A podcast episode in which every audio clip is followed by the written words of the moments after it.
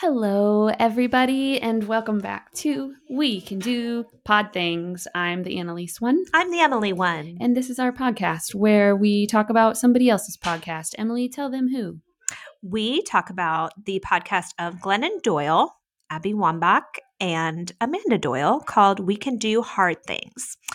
And today we're talking about an episode that the three of them did about letting go of The some stuff. Title of today's episode that we are reviewing was called How to Finally Let Things Go, and it was released on January 31st, 2023. So fresh into the new year. What are we hanging on to? What are we parting with? Why are we doing the things that we are doing? Why, and how, why, am are- I like this? Why are you the way that you are? Why do I do the things that I do? They said that, and I was like, "Shit! I've already used that as a title for uh, an episode. What the hell am I going to call this one?" Mhm. Do you have a quote of the week? Oh, I don't. I just pulled up the most recent quote that I have saved, and it is by Nate Postlethwait, and it says, "There will pe- be people who deny your reality because they are not willing or able to be honest about their own." I like so, that. as dear Pascal says on Animal Crossing, stick that in your skillet and let it sizzle. I thought you were talking about Pedro Pascal at first. No, no, that's my husband. I know, but when you said "Dear Pascal," I thought, "Oh, so Oh. we've adopted this pet name for him now." I'm Yeah. into it. it's my little sea otter. Uh, Whatever pet name you have for him is Oh, probably not suitable Mm, for air. Not appropriate for this R-rated podcast. Where do you want to start with this one? At the very beginning, Mark Annalyse awkwardly singing off your bingo board. Um, okay, so it literally, okay, so the first thing I've written down is you are the way that you are because you believe what the things that you believe. Oh yeah, I can't believe I didn't write that down, but I'm so glad that you did I'm because that's such a good one. And this is probably going to be one of those where we just wax philosophical Mm-hmm. about a few concepts and and don't just necessarily plow through the whole episode because I had to sit and think about that for a minute. You Mhm. are the way that you are because you believe the things that you believe. And what does that even mean? Well, I really liked when she kind of put it into context, saying that a lot of your resolutions that you make don't work out because you change your behavior, but you don't change anything about your beliefs. And so Mhm. ultimately, your behavior reverts back to what it was before because you never stopped believing the things that enabled that behavior to begin with. Yeah. I think about Nicole LePera, beliefs are practiced thoughts. Mhm. we do the things that we do. We are the way that we are because we believe the things that we believe. So if I believe that I am this person this way, I'm an Enneagram 2, I'm a shoe, I'm a shoe, I'm a shoe, then I will behave in a way. It's that in a way that that label behaves. Mhm. And I will not necessarily consider the option that there is an alternative Right. that I could be a hat Mm-hmm. or that I could be a three because I did um, I retook the Enneagram one of them. Are you a three? I think I might actually be a three. I'm pretty sure that's what I saw. I'm a three. Um eclectic energy says that I am a three. So This changes everything. I know, I know. As did the discovery. Have we talked about this on the episode yet? I don't know. I the need- discovery that the 2 Mhm. we have been saying a two in growth oh yeah. is a five, and in in um in stress is an eight, but that's not how it works. Yeah, because it turns out that they don't all follow the same pattern. Which is rude, honestly. It is. Where's the manager? very. We are still. Excuse me. We've been waiting here for a very long time, and I'm starting to need a little trim on my hair and cut. So, uh yeah, that also kind of should get because what is a two? And then, so what did we figure out then? A two is a four. I don't remember because those never made a ton of sense to me in the first place. Um, so put it in I just kind of vibe off of the individual descriptions Four. of the types, Mm-hmm. but I've never really followed the arrows. The four is the individualist. Mhm. Um, I found this out because there is a fantastic Enneagram. Um, she calls herself the Enneagram Alchemist on Instagram. Um, her name is Amy, is her first name. It's Aligned Soul Co. Um, and I will put her at Instagram handle in the show notes. But I had um, posted something that she had posted in my story about like hey this is why i am this way in growth and this way in um, stress and she was actually like um actually twos go to four in growth and she was really kind about it and Mhm. at first i thought it was a different person and i was like you don't know what you're talking about you don't and know i got me. i got ready to mansplain her and then i realized it was it was this creator and I got was like, ready oh, to Enneagram like, no. her. yeah i, I. And then I was like, oh my God, thank you so much for pointing that out. I've I've always thought that I was a 5 and Mhm. I've leaned really heavily into that. And so, so now that your beliefs have changed, what does that change about everything else? yeah, the world is my oyster. Uh huh. But once we and this also reminds me of the book Atomic Habits. Um I can't remember the name of the guy that wrote it at this moment, but um you can't it's it's about how to it's about real behavior change and how Mhm. do we make behavior change stick or how do we really change our habits. So is Glennon on to something? Yeah. Does the book sort of reaffirm what she's saying? Yes, Mhm. yes. Um it's and it, it's not novel. Mm-hmm. It is not talked about enough. Mm-hmm. but this is this is true and we talk about this we've even talked about this on this Mhm. podcast it's not just the why it's the it's the why under the why it's not just the tool it's the root of the thing It's another one of those things that has been there the whole time. i know And then somebody says it, and it's like you're seeing it for the first time in your life. Yeah, I am hearing it with brand new ears. i had a conversation with someone this morning where he said something and he was like that's not a new concept Mhm. like this is not groundbreaking and i was like i know sometimes we just when we say them out loud Mhm. we're like, oh, it, that's that integrating Yeah. that we learned about last week. Mm-hmm. When we when we're saying, and it's not just being in our heads; it's saying it out loud and getting into our hearts or our spirits or Yeah. whatever it is. That integrating the idea and that Right. speaking these things out loud. There's something. It's just, of course, it makes sense Mhm. once you say it all together. Yeah. Imagine how long it just sits bouncing around in our brains before we finally say it out loud and put the pieces together. That's Imagine what else is bouncing around in there right now. right. Imagine a world where I talk even more.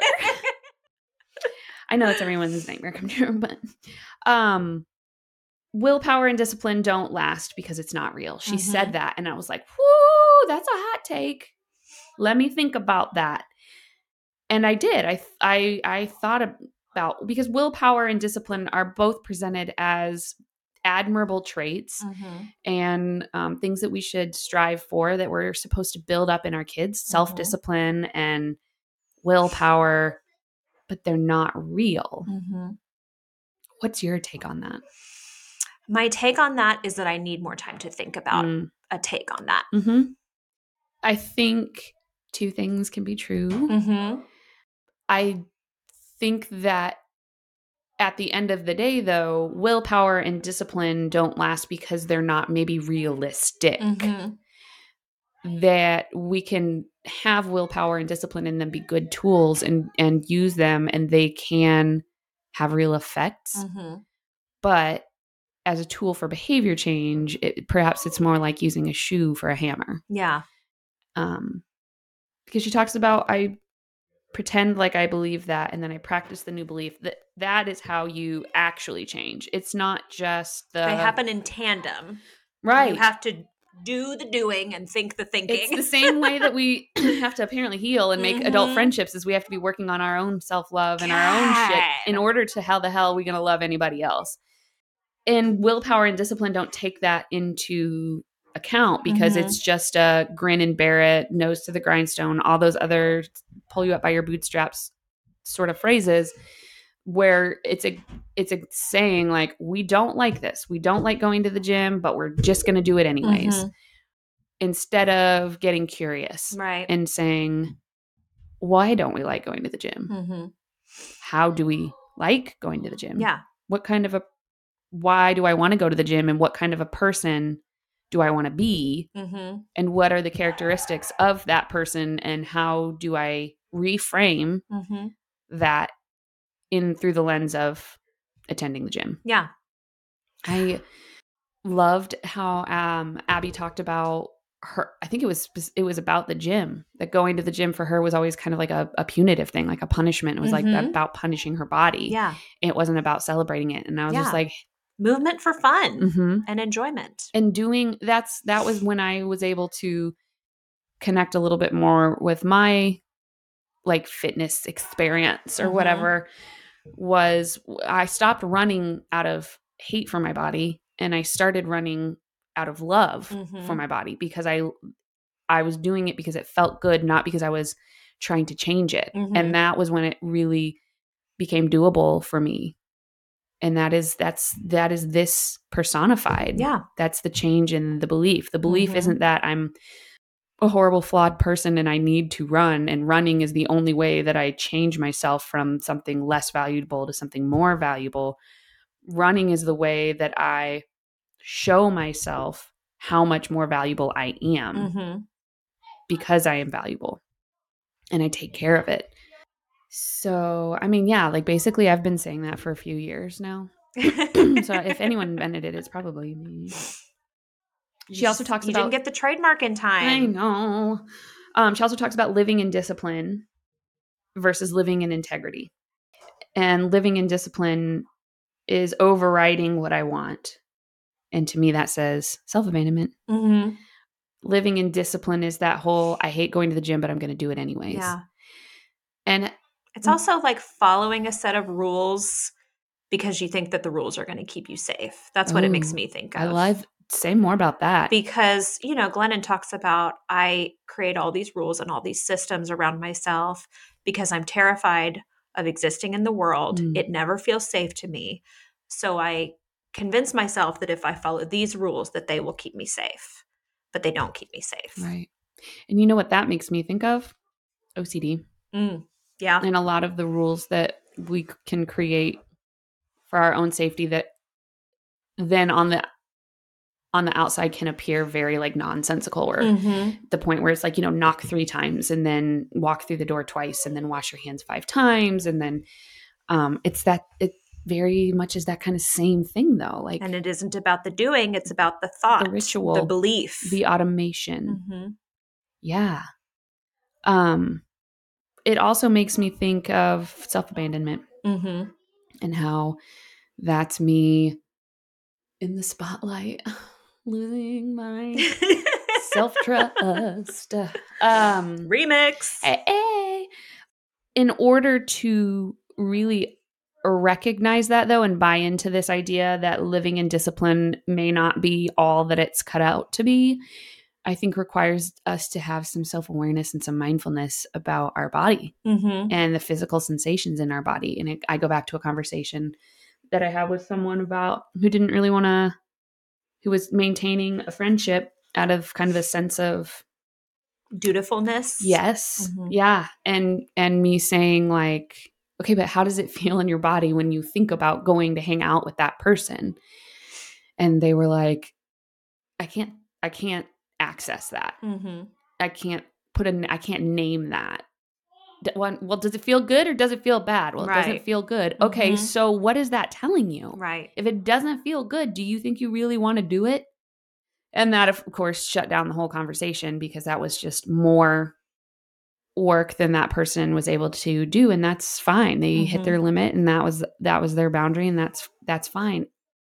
It's hard for me, who has who has always been hyper aware hmm of so many sensations in my body and my feelings to wrap my mind around that concept of the emptiness or being able to like look overlook that like what do you mean you don't know how Mhm. it feels?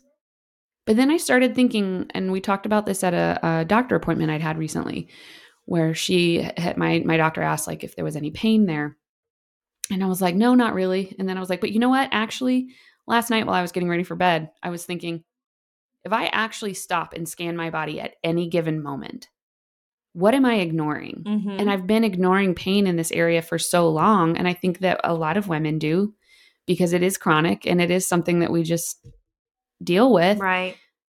I I do a little bit know what it's like to not even realize when I'm in pain. Mhm. Emotional pain versus physical pain. yeah. And I wonder if that's gendered. I can imagine that it might be to some degree. That physical pain is something men are more socially able to be aware of rather than emotional pain. Mm-hmm.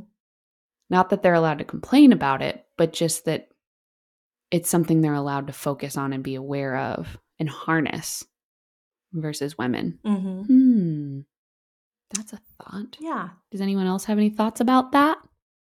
If you do, you can write us at podthingspodcast at gmail.com. Or perhaps we can sucker Justin into sitting for an episode and we can get a real man's idea on the thoughts. I bet we could. I'm sure. We, I know we've discussed. Mm-hmm. Hey, so if you guys want to hear Emily's hot Justin husband on the podcast, stumbling through this, let us know. Again, our email address is podthingspodcast at gmail.com, or you can find us on Instagram. When we were talking about, um, Do we should we tell them our Instagram handle? Oh yeah, we should do that. At we can do pod things with underscores between the words. Mhm. Okay. When we were talking about um, how we sometimes construct systems around us or Mm. follow all these rules in order to keep ourselves safe, it made me think of a person who called in later. Did you Mm. get to this where she talked about, I am always safe?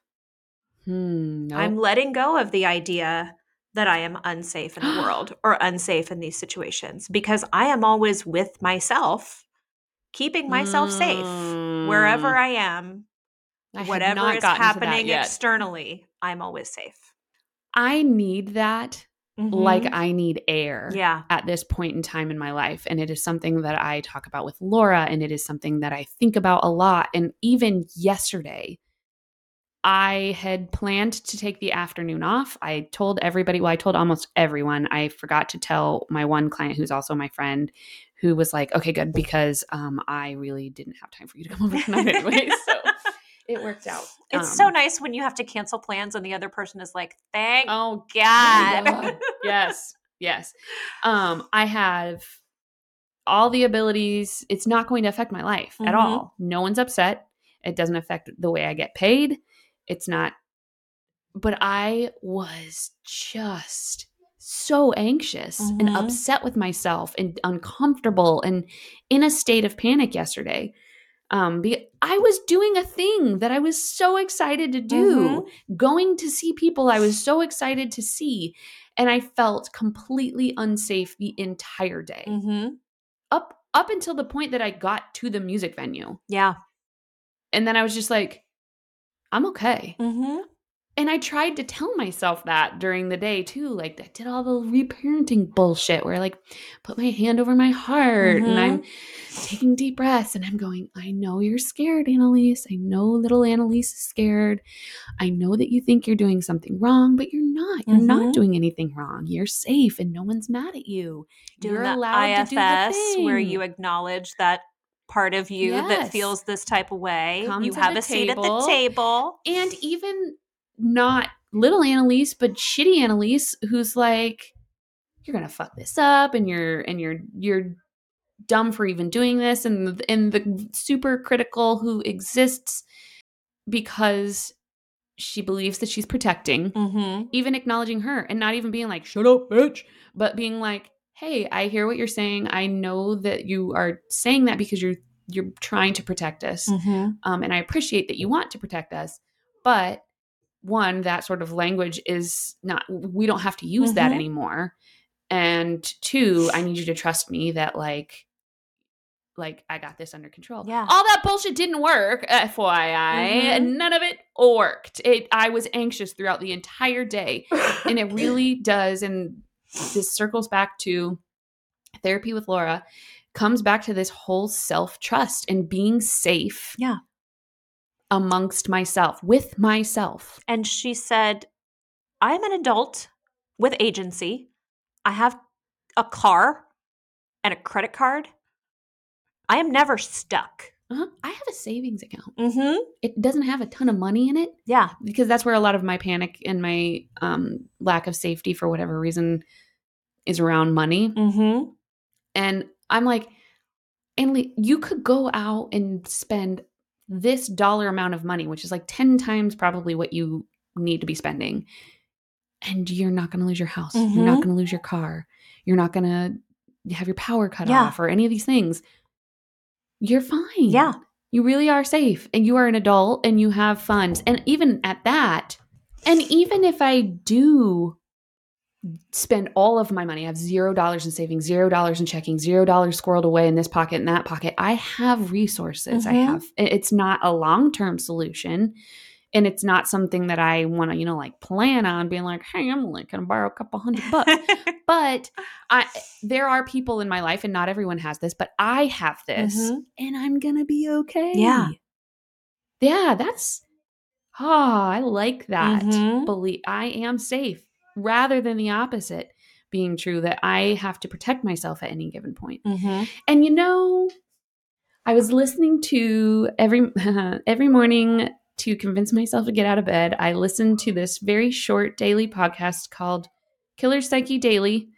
Um, a former FBI profiler, and she was the head psychiatric nurse at one of the big hospital teaching hospitals in Chicago. Mm-hmm. Um, she has a a podcast about serial killers or um, psychopaths or sociopaths or whatever. She like helped arrest uh, Ted Kaczynski and Why stuff like start your day with cereal when you could start your day with serial killers? that. That should really be their new tagline. Um, so Candice, if you're listening, you can have it. Just credit us a little bit. Um, she was talking this morning about the uh, workplace shooting that just happened recently and tips for people to protect ourselves in that situation and that how we should always have a getaway plan basically Mhm. which i don't know a single millennial adult alive well we're i think we're all adults at this point i don't know a single millennial alive who hasn't stood in the grocery line which we don't even have to do really anymore but like stood in the grocery line and plotted if someone comes in here with a gun and starts shooting how do i get out like i think that's just a thing that we naturally When I move do into a new office, I don't have a window to the outside, which is a thing that concerns me. And how fucked up is that? That that's a thing that you have to even think we about. live in a world where we have to think about that. No, we don't live in a world where we have to think about that. We live in a country where we Uh-huh. have to think about that. Uh, mm, I like that reframing. And that Mhm. also kind of just goes back to the point where we should be changed. Perhaps it might be worth a thought of when it comes to preventing school shootings. Mhm. I'm not saying gun control is bad or that it is, I, I, I'm completely Switzerland on it. But also, maybe we need to be changing our beliefs about the why under the shooting. Mhm. And instead of accepting and believing that school shootings are inevitable unless we just remove all guns from everyone's access, maybe we need to be changing our belief from we can prevent shootings by taking care of mental wellness and emotional regulation and emotional competency Mhm. in our kids. But that's just a crazy thought. I don't know. We've talked about that before, and, and that's not my novel thought. That's Sue Klebold and actually Secret. I learned this too. The Secret Service actually has the uh, largest database on um, research on shooters Oh, that was on actually Killer Psyche. That's where I learned that from. Mhm. The Secret Service is actually the one that has the largest database of research and statistics on the why behind shooters. Mhm. And that's where the um, one of the quotes from American Tragedy that always gets me so much, where it's like only 50% of the people who commit murder are suicidal, but 100% of the people, or only half of the people who commit suicide are homicidal, but 100% of the people, 99% of the people who commit homicide are also suicidal, or something like that. Mhm. I always get it messed up and I really just need to memorize it. But when framed that way, it kind of was like, oh shit, we're looking, co- correlation does not equal causation. We are looking maybe at the wrong source. So maybe we need to be changing our beliefs about that so that we can just flip this on its head instead of thinking that it's destined to be like this. Mhm. Maybe we need to be looking for the alternative. Invest in mental health, but also, in the meantime, just lock up your damn guns. Yeah, there's. uh, I'm not saying you can't have them. Just lock them Right. up. That's all. Yeah, and let me be clear. I'm not out here saying like everybody should have one in their possession at all times. Have as many as you want. Uh, Just give them to your store them kids, give them to your grandmas and and papas. I'm not saying that. I'm just saying there's more than It's nuanced. one way to eat a Reese's. So she talked about living in discipline and that whole overriding what I want, self abandonment thing versus living in integrity, where it's matching your wants to your insides, was how she put it. Where it was more instead of overriding what I want, figuring out what I want and how to make that work for me Mhm. rather in, in that i think goes back to that goes back the instead of i i want a person that goes to the gym. What is it that i actually want about out of it? I want to feel healthy. Okay. Mhm. does going to the gym align with that? How do i make what i do at the gym align with that? Mhm. maybe if my goal is to feel good about myself i shouldn't be running on the treadmill or thinking that i'm going to go in there and run on the treadmill at a 10 miles per hour speed for two hours. Like some people that does make their body feel good i Mhm. personally know that does not make my body feel good it's not realistic and i'm never going to want to go in the gym if i think that that's what healthy looks like Right. for me, healthy looks a little bit more like lifting and sitting in the sauna and warming up my muscles and my joints and then doing some yoga and stretching and leaning into that pain Mhm. instead of leaning into the pain and the suffering and the misery of running super fast for my little legs for two hours. hmm If I want to be a person, we're redefining healthy. And that there's a book called How to Raise an Adult. I'm Did into you- this. Did you have you what's your thoughts on that? Um, I often relate to the things that Amanda says about her experience of motherhood, Mm. what it's like for her.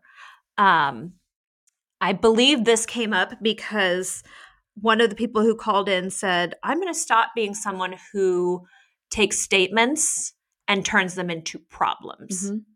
And not just problems, but problems that I am responsible for Mhm. if a, if somebody comes to me if one of my kids comes to me and says i know this kid at school and i don't think they like me Mm. this was an example that glennon gave Mhm. her daughter perceived that this girl at school didn't like her Mhm. and the first time she said it glennon was rapid firing all these solutions well we can invite her over here's what we can do we're going to change we're going to flip this around we're going to make her like you Mhm. and then many years later, after Glennon had done some work, the same thing happened. And her daughter said, This girl at my school, I don't think she likes me. And Glennon said something like, That just sounds like a fact. Mhm. I think uh, I think Amanda talked about, or maybe it was the original caller, the kid coming in and saying, "I can't find my shoes." Meaning, my shoes are not on your face, mom. Right. I haven't looked anywhere right. else. And also I'm looking at your face and my shoes aren't there. saying that as a way of of communicating that they have a problem without actually saying they have a problem Mm-hmm. and the emotional work that that puts on the listener to intuit oh you can't find your shoes and and you need me to do it for you Right.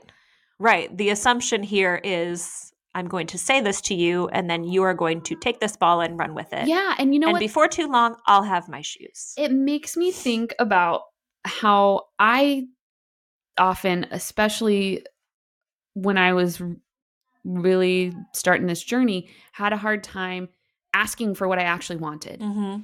And recognizing how manipulative I would be in my language to get what I wanted instead of just coming out and saying, Mhm. I need attention. I'd be like, oh, yeah, my back hurts. Or, you know, whatever. Like, saying something not even like passive aggressive but Mhm. just not just coming out and saying it. baiting. it's baiting exactly and it's manipulative Mhm. and it's emotionally manipulative and and well look at that now i'm teaching my kid to do that by un, unintentionally and there are times when they're not baiting you. right They are just coming to you legitimately making a statement, and then we are the ones turning it into a Mm. problem by See, reacting in the way that we do. I didn't even interpret it that way. Yeah. I interpreted it as me rushing in to solve all my kids' problems Mhm. rather than just letting them sit with the discomfort of an inconvenient fact. Or perhaps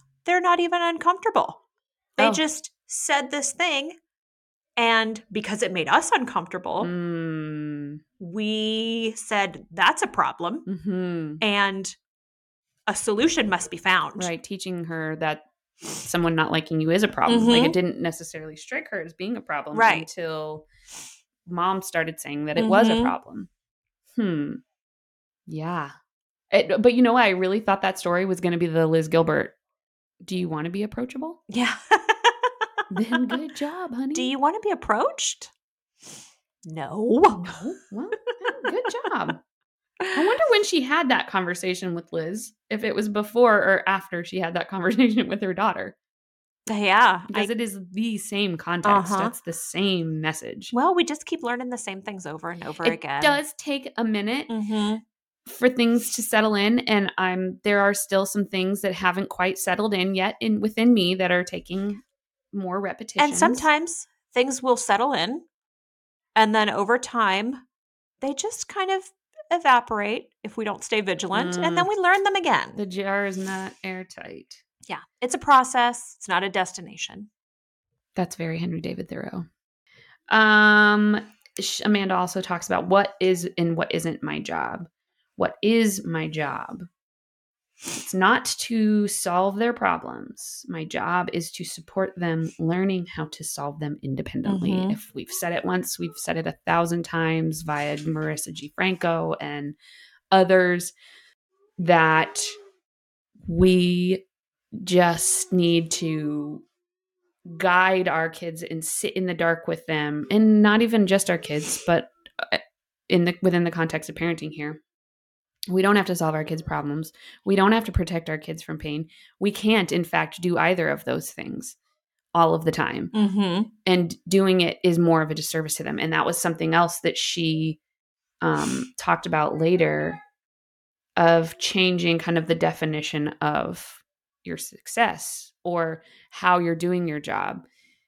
If i'm redefining that my job is instead of that whole modeling s- negative self-talk for our Mhm. kids instead of modeling that then we can model positive self talk. And also, if we don't show our kids us having problems and solving Mhm. problems and being wrong and apologizing, then we're actually that is actually the opposite of being a good parent Mm-hmm. because in order to be a good parent, we have to prepare our kids for the inevitable. And the inevitable is going to be that they are going to have to apologize. They're going to fuck up. They're going to do things wrong. And if they think that they're that their parents never had to, then they're going to think that there's something wrong with them, Mm-hmm. and they're not going to have a model for what that looks like. Mm-hmm. And so that's really being a good parent is being is is not about being perfect. It's about modeling imperfection. Yep. Well, Again, by that standard, fucking saying. by that standard, I am killing the game. See, it's that easy. I liked when they talked about the overfunctioner Mm. and the underfunctioner. That's a bit. That's also a um Brene Brown concept as Mhm. well. And what I really like about it is the realization that it is not just inconvenient for the overfunctioner to feel like they have to do all the work for everyone. Hmm. It is hurtful Mm-hmm. to the underfunctioner Mm-hmm. who is getting this message that I can't do this thing right. That's why my partner always has to do this thing. It keeps us enmeshed in a cycle of codependence. Mhm. And then the overfunctioner often feels resentment. And to the underfunctioner, that feels like betrayal Mm-hmm. because it's like, I thought we had this unspoken deal that you were always the one who was going to unload the dishwasher or load the dishwasher because I don't do it right. And now you're mad at me because I don't load the dishwasher. But every time I try to do it, you tell me it's wrong. Ooh, this is also very avoidant and um anxious. Mm-hmm. This is the avoidant anxious dance that we do. The avoidant and anxious get along because the anxious overfunctions Mhm. and the avoidant underfunctions and then but then the anxious gets upset that they're always having to overfunction and then gets upset with the o- the avoidant and so then the avoidant gets upset with the anxious because like Mhm. this is what we do. Right. I you thought can't just that move the goalpost on me like that. yeah, that. like I we had this. Un, I thought this was our understanding that you do this, you lead, and I follow, Mhm. and and I never have to lead. and for both of those types who need trust Mm, in order to be secure, hmm you're not establishing any trust No. when you're in that cycle. You know, my favorite thing about avoidance and and anxious is that they seem like opposites, but they're the same coin Mhm. of abandonment. They're Mhm. both their damage, their primal fear. What's your damage, primal, Heather? primal damage, primal, primal damage, primal panic. What is your damage? Their primal panic is abandonment. hmm One is that you're going to abandon me, and the other is that I'm going to abandon me. And also, one is you're going to abandon me, so I need to cling to you. That's it. Yeah. And you're going to abandon me, so I'm not going to let you get, even get close to me. I won't let it happen. Yep. It's yeah. It's both about abandonment, and it's just Mhm. the two ep- opposite ends of the spectrum on how we try to prevent abandonment in such an ineffective, flawed, and inefficient way. hmm And all of that happened over the dishwasher. You know, these things happen in, in a million ways every day. I don't want you to do the dishes. I want you to want to do the dishes. Right.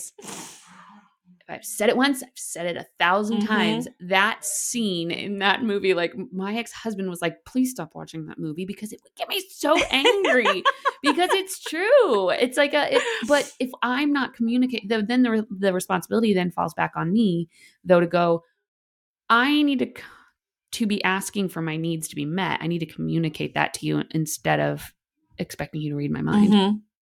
Yeah.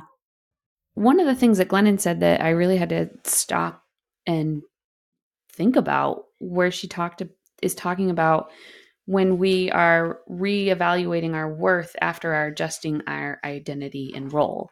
And that going back to the I am a person who hears I'm my, I'm adjusting the way that I look at my identity as a mother instead of hearing facts and making them into problems Mhm. that I have to solve.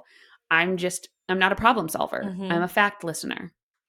Did you hear when Amanda took that notion and she said, or you reframe it as, I am solving this problem if I imagine that the problem is that potentially my kid is going to grow up not learning how to look for their own damn shoes. Mhm. Mhm. I am solving that problem Mhm.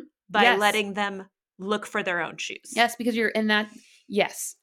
Because you're I'm paraphrasing. not only are we tapping into this idea that for me was kind of a little like thought provoking of my identity, changing my identity and how that might affect my worth, especially as how what women are are taught by society or how we're raised to believe where our worth or our value lie but you're also adjust ad, you're adjusting your definition Mhm. of the of success or of the job or of the role if You're my job digging into the deeper value underneath it all. if my my job is not to solve your problems my job is to help you Mm-hmm. learn how to solve your problems Yeah. um but that whole thing about adjusting your identity and your role and reevaluating your worth okay so if my life i have been going along believing that i have value and that my worth is tied in my ability to solve other people's problems and i stop doing that and i change my identity to be one that is listening to problems or listening to facts that can be confusing Mm-hmm. because I still believe my worth is tied up in my value to. You mean I'm not an Enneagram 2 anymore? Right? What the fuck if I'm? What am I supposed to do if I'm not a helper? How do I enthusiasm? Like, Mhm. how do I be a, in- you know, whatever one of the other ones are? Mm-hmm. I could. I couldn't even tell you because my identity is wrapped so much in being a helper. Um. Well, one of them is the peacemaker. mhm. And I think it's easy to jump from being the helper to being the peacemaker. Yeah, for sure. Or right next to it's the uh, perfectionist. I can handle that Yeah. one too. But yeah. if I I think about what are the things that are holding me back the most right now. And I it's no secret that it is that I am that I am still struggling with my identity of who I am as an adult as someone who is independent and unpartnered and what does that look like for me? And is that my identity? And is that something that I want to be for the rest of my life? And like what might that other person look like all those things and the current belief system that I have that if there's someone out there for me it looks like this specific thing Mm-hmm. and that I'm not going to find that specific thing in anyone else. If my identity is wrapped up in that, it leaves no ability for me to grow into and and kind of like manifest the alternative. Mm-hmm. So if if I'm ch- if I change my measurement and I change my de- the definition of my role or my expectations, then that is a new way of looking at my problem. If you were to change that, what might you want to change it to? I'm so glad you asked because it goes back to that what do I want to be? Mhm. Where do I want to be or what is it that I value or what are the what what is it that I value? What makes me feel good? What do I want more of? Instead of trying to build the picture of this of what I think is perfect, what do I want? Mm-hmm. and who are the people that emulate that what do they do but also what kind of characteristics do I, does this kind of person need to have Mm-hmm. and that gives me like some that gives me some specific behavior specific stuff to look at Looking at it like a researcher or like an anthropologist. Right. Rather than, well, I don't know, I like this thing about one person and this thing about and this thing and I like or like this is the close this the most boxes that have ever been checked is this person. And so I just want someone like this person. Mhm. If I'm going out there and looking for, I want somebody who's attracted to this type of person. I want somebody because this is the type of person that I want to be Mhm. that being sounding like it's gonna be way more productive and fulfilling and and it's something that you have realistic. control over. yes and it's a back to the control the living in discipline versus living in integrity living in discipline is like that whole external like Giving control to a set of rules or a system, and you're just a soldier for that set of Yes. rules or that system. versus integrity which is internal and Mhm. what i decide what i want Mm-hmm. and and what behaviors i exhibit in order to get what i want Mhm. it's it's con- in belonging versus fitting in Mhm. And that was something that I've really thought a lot about, and I'll probably end up journaling a little bit about later. because I don't know, like like we said at the very beginning of this podcast, it, it's not until you hear the words out loud Mhm. that you really are able to put it together. Or sometimes, for me, anyways, Yeah. sometimes just hearing the words out loud and then speaking them out loud myself is integrating all of that to where I'm like, oh, yeah, Mhm. It never was that serious. they Let- had a caller who talked about um, not standing in the presence of racism, sexism, all of these things that happen a lot of times in just microaggressions Mhm. around us Mm-hmm. And doing the polite thing Mm-hmm. and just not saying anything about it. hmm Have that written down too. Um, politeness. I have written down. Politeness is not just a tool for undermining other people's safety, which is something that they they talked about, and it's very Sonya Renee Taylor Mm-hmm. and the latter, and and my proximity to power is dependent on the exploitation or the oppression of the person on the rung be- Yeah. beneath me. I'm prioritizing a system Mhm. over a person, Exactly. a system that doesn't even care about me. Right.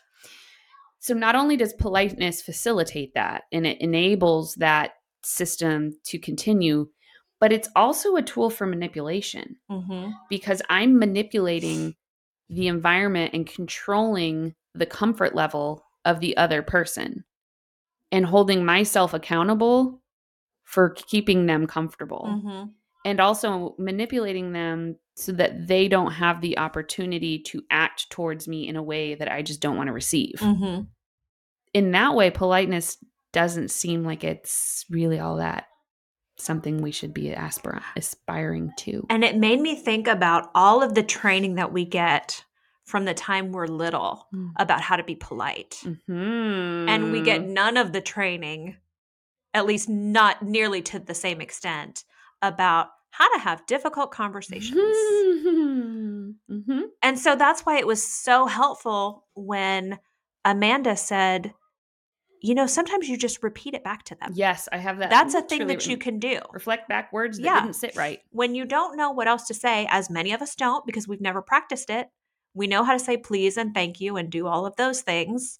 We've never practiced what to say when somebody says something that is culturally violent. hmm I think the example she used was so you yell at your team when they're not running fast enough and tell them that they're acting like a bunch of girls. Mhm, And just reflecting that back on the other person and them hearing their own words. mhm.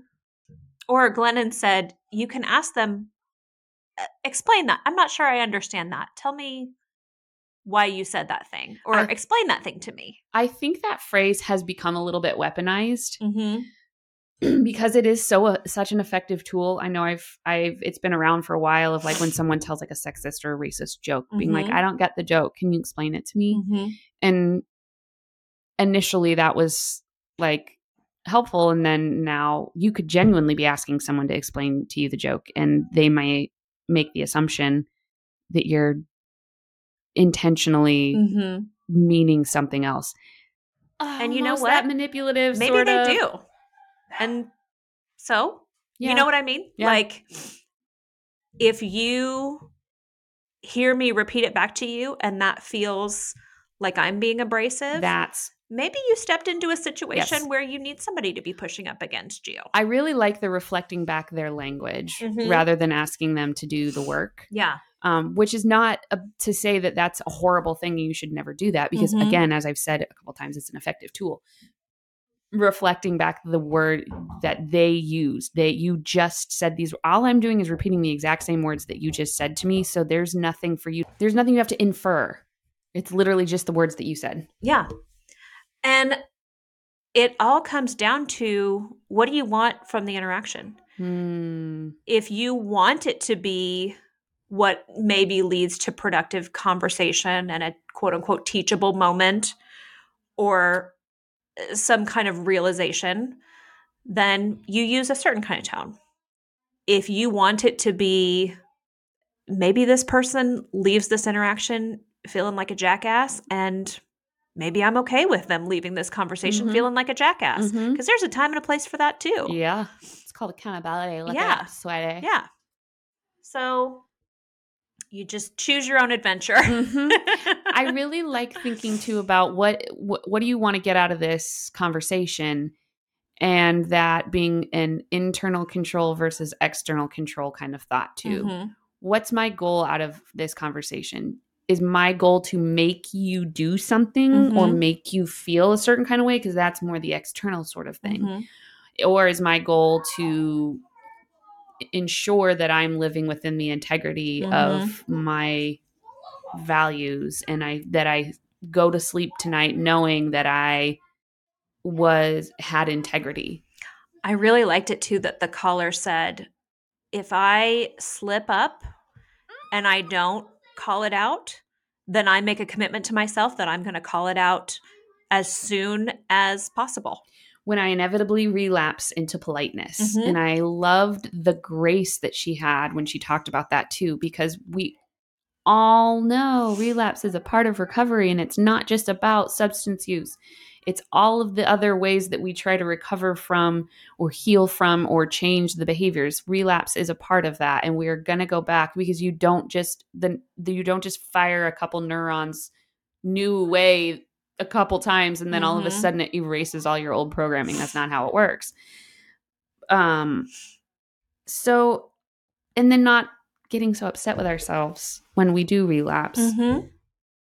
and just going, I know it's going to happen.